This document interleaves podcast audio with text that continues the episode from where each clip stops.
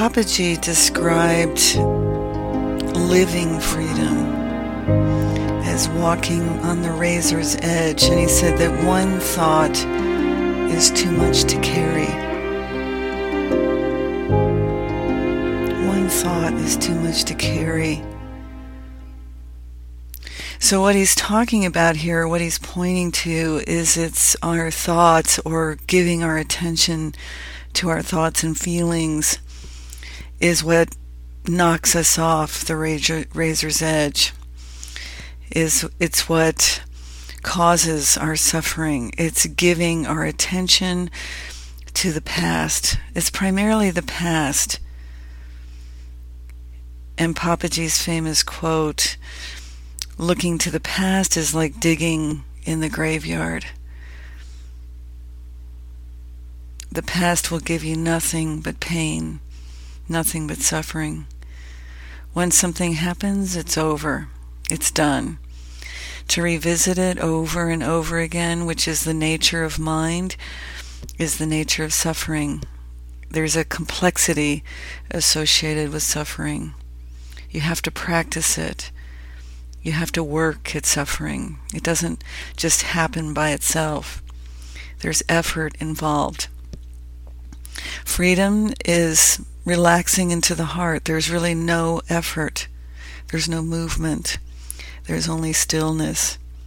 And certainly meditation supports this, this realization of the truth of who you are. But also inquiry supports you. And Inquiry is questioning the mind. It's opening to discover the source of the mind itself. This is the nature of the question, Who am I?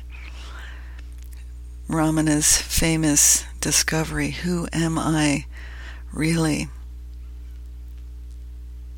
So, walking the razor's edge is this willingness to stop this willingness to discover what is always already stopped inside of you. That's free of all your strategies, all your movements of mind to get, the movements of mind to discover, the movements of mind to fight. So if you got if you stop giving your attention to the mind, then you can realize this for yourself through inquiry.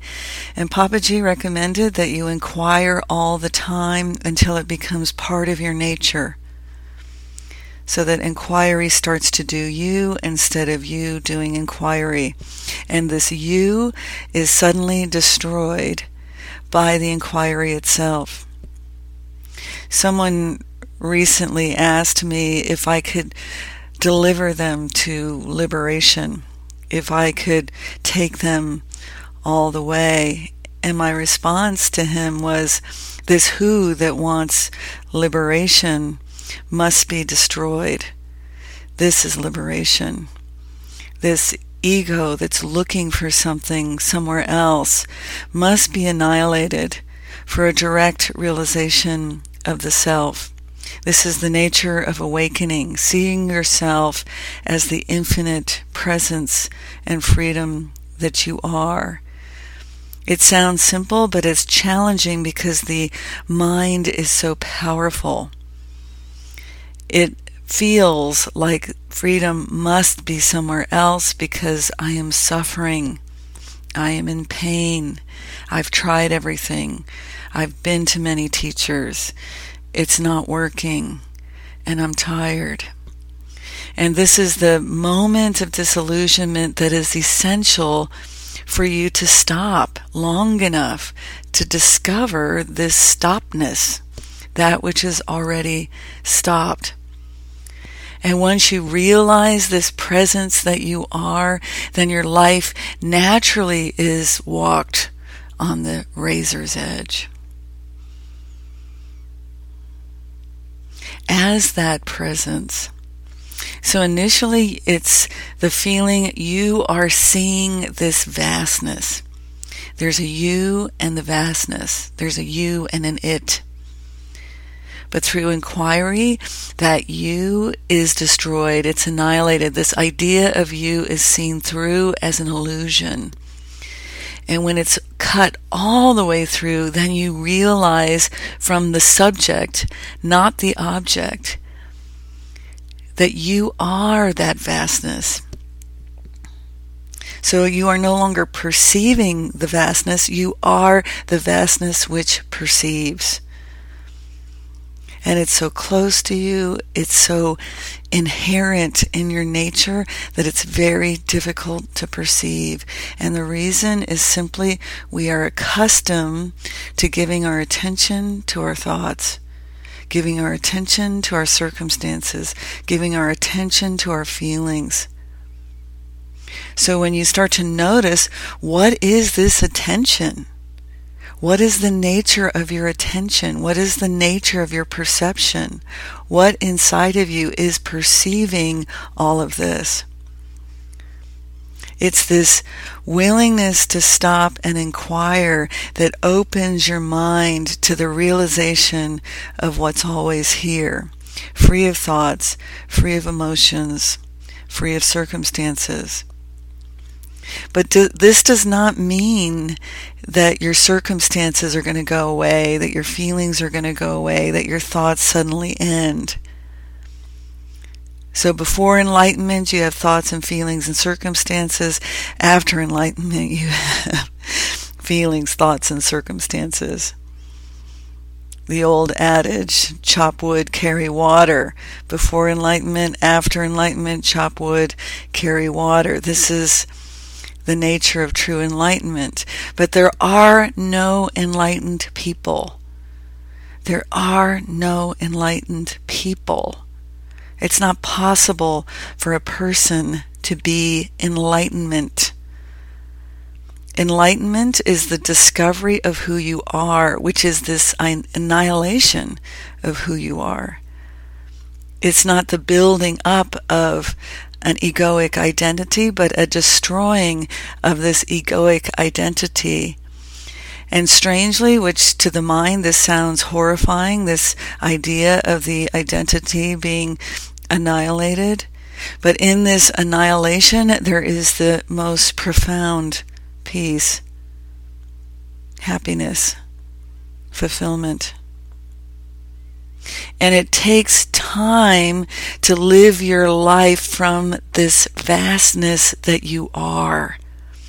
It takes years of inquiry to live as a liberated person as a liberated consciousness. So there is a difference between awakening, which happens in a fraction of a second, and the deeper realization of the annihilation of this identity, perceiving the vastness. You are that vastness, that infinitude that can never be described. So there has to be this uh, strong desire for freedom.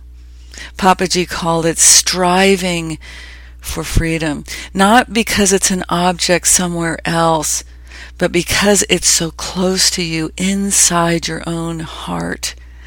This is what makes it difficult because our mind is oriented outside.